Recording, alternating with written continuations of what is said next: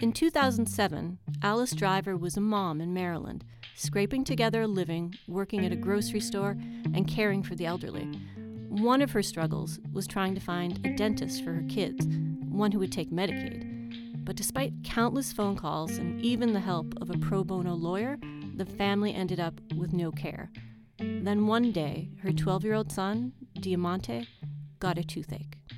So Deamonte comes home feeling sick, and his grandmother takes him to a little community hospital where he was diagnosed with a an infected tooth and a sinus infection and he was given medicine and they were sent home and and he got much worse. That's Mary Otto, who was a reporter for the Washington Post at the time. By the time I'd met him, you know, he'd been in the hospital for a couple weeks. His mom was really worried about him. It seemed like he was making progress toward getting well. Um, but ultimately, after about six weeks of care at, at Children's and at a smaller rehab hospital, he died. Uh, this this infection uh, had spread to his brain and, and it ultimately claimed his life. Otto's reporting on Deamonte's story shocked people across the country. They couldn't believe that something like a toothache could kill a child. And it was just one of those tragic stories that awakened me to the serious nature of the shortage of oral health services for not only children in Maryland, it turned out, but Washington, Virginia. And as I continued to follow this story, I learned throughout the nation. Otto heard the same stories over and over people in pain who couldn't find a dentist who would take Medicaid, people who couldn't afford treatment that would save their teeth, even loved ones who died because they couldn't get care. It was a health crisis that no one was talking about. This is Tell Me More, the Tufts University podcast where we catch up with our favorite guest speakers on campus. I'm Julie Flaherty. Today, we hear from journalist Mary Otto about her book, Teeth The Story of Beauty, Inequality, and the Struggle for Oral Health in America. For your book, you traveled all over the country talking to people about their teeth. And one story that really stood out to me, you talked with one, one young woman, uh, Tabitha Hay, and she was at a mobile health clinic in Virginia, and she had driven 13 hours all the way from Florida to get help for an infected molar. Can you can you tell me why she would do that? She had this tormenting pain in her tooth, had been told that it would cost $500 to get it extracted in Florida where she was living and working. So she and her boyfriend and her boyfriend's mom piled in the car and made this kind of long, mid long night long drive to this free clinic where they hoped they, they she could get some care and um, they got there too late the, to be seen the first day so they slept in their car and she was in this awful pain and she did get seen, uh, got the tooth um, extracted, and got some other care pro- provided. She's one of, you know, millions of Americans who are working poor. You know, she's self employed. She didn't have on the job health benefits that many of us are lucky enough to have. And uh, dental benefits are even harder to find than your medical benefits in that situation. So she was dentally uninsured, just like tens of millions of other Americans, and had really no place to turn for this procedure and no money to pay for it.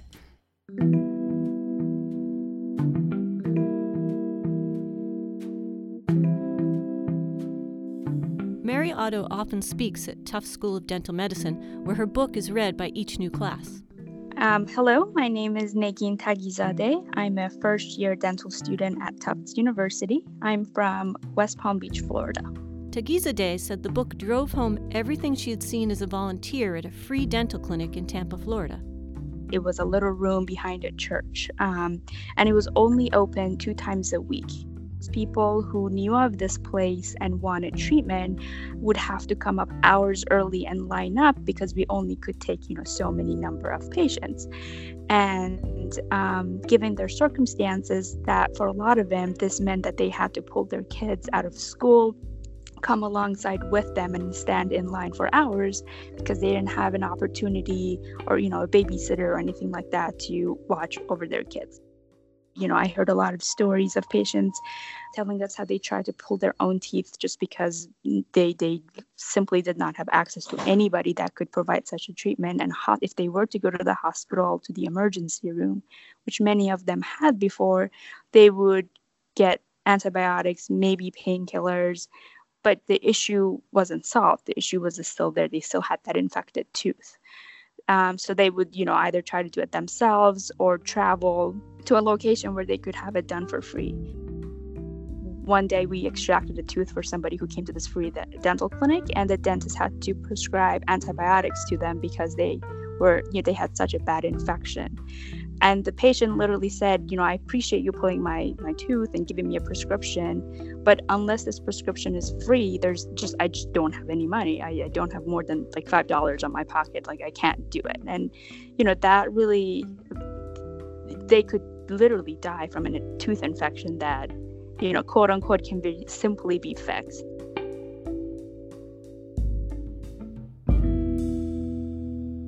If you don't have insurance, a teeth cleaning could set you back more than $100. An extraction can cost 500, a root canal can be more than a 1000. Lots of people can't afford that and have very few options. Otto says sometimes just home remedies and prayer. Many end up in the emergency room, costing the healthcare system hundreds of millions of dollars each year. So the patients typically get a prescription for an antibiotic, maybe a painkiller, and they're told to go see their dentist. But Many of these patients don't have what you know you consider a dental home or routine dental provider. That's one of the reasons they're in pain and have this problem that's brought them to the emergency room. So these visits cost hundreds of millions of dollars a year and and the patients don't get the care they need. Taghizadeh saw how severe the problems could get when she worked as a surgical assistant at a hospital and you know each night i would say multiple times they they would get called in to come to drain an abscess to pull a tooth. And sometimes it would be so severe that the patients had such a bad swelling where they almost couldn't breathe so their breathing was compromised. It's it's very um, interesting and sad that you know dental pain, dental abscess, such infections can literally take somebody's life in matter of just a couple hours if, it, if they, they don't get the appropriate treatment.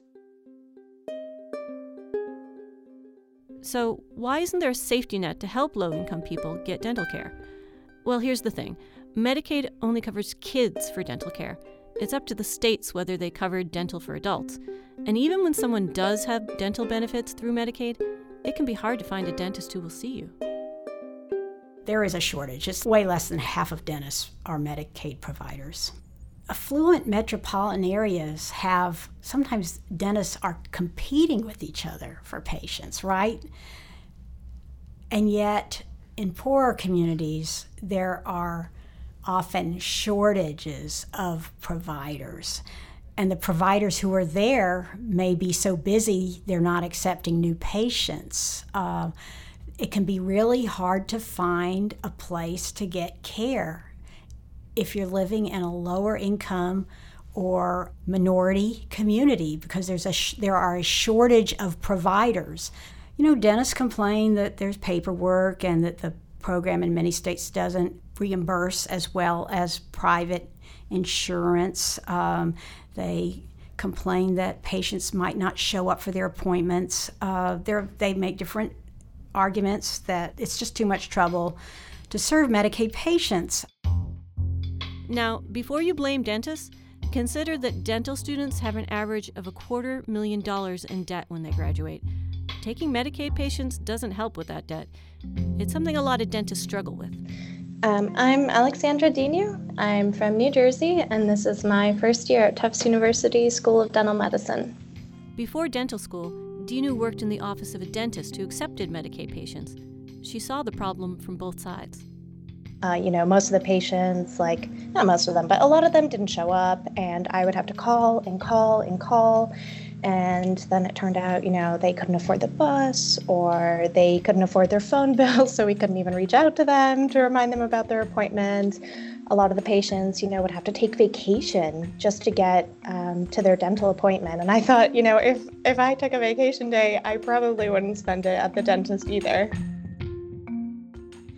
It, it was interesting in Mary Otto's book. Um, a lot of dentists call these patients problem patients but when you actually hear their stories, they're not, it's not a problem for us. You know, it's, it's like these are barriers that it's hard to overcome and it's very unrealistic for some of these people to uh, overcome.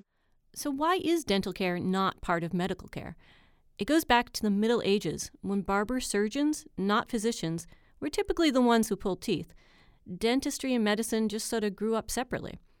But the real schism between dentistry and medicine can be traced back to the 1800s and a couple dentists named Horace Hayden and Chapin Harris. They had the idea that dentistry should be taught in medical school, so they brought their idea to their local medical college. As the story goes, the, the physicians told them, hey, the subject of dentistry is of no little consequence, and sort of sent them on their way. So the, these two dentists started their own college of dentistry, you know, right down the the street. Um, and uh, there's been this gap ever since in the way physicians and dentists are trained, they're trained separately. We pay for our dental care separately from our medical care. Our dental records are typically separate from our medical records. Our research, it's hard for researchers to work together. The codes are different, diagnostic codes, because we haven't integrated our understanding of oral health and overall health in our system. You know, our heads are attached to our bodies, but our system just doesn't reflect this basic reality. Despite all this, Otto is optimistic. Oral health has become part of our healthcare conversation now. Community health centers are integrating dental records into their patients' medical records. A number of them have added dental services under the same roof with medical and mental health care services. Providers are doing warm handoffs, you know, helping a patient into the door of the dental hygienist or the dentist there at the at the community health center. I think slowly and this is just me, it seems like dental students of today are going to inherit a a system that's probably different than it has been for many years. So there may be more opportunities for them to find ways to reach more of those publicly insured patients. Dinu is already envisioning how she can fit Medicaid patients into her practice when she gets out of school. So I really thought about, you know, having these hours on a Saturday or opening up really early on weekdays for people to actually make it to their dentist appointments without having to sacrifice their vacation days or their sick days or things like that. You know, I thought about having um, transportation maybe to appointments, which I hear is something that they're actually doing around here in Massachusetts. So, you know, maybe like a big kind of bus. Um, very similar to buses that you know nursing homes take their patients to casinos and things like that. You know, I think could probably be put to better use for um, dental appointments. What I want to do in maybe a private practice, but I think a group practice would work better because we can, you know, pass that sacrifice around to all of the dentists. You know, maybe I'll come in on Saturdays, my colleague will come in really early on Mondays to accommodate for the patients that work really early you know, at 6 a.m. or something. As for Day, she thinks all dentists should devote a couple hours a week to uninsured or Medicaid patients. Just so we help the community, just so that we can avoid what happened to Deamonte Driver from happening again. It shouldn't all be about making profit. I think given the platform that we have, given the skills that we have, we can really help save a life. And we should take that opportunity and gladly do it.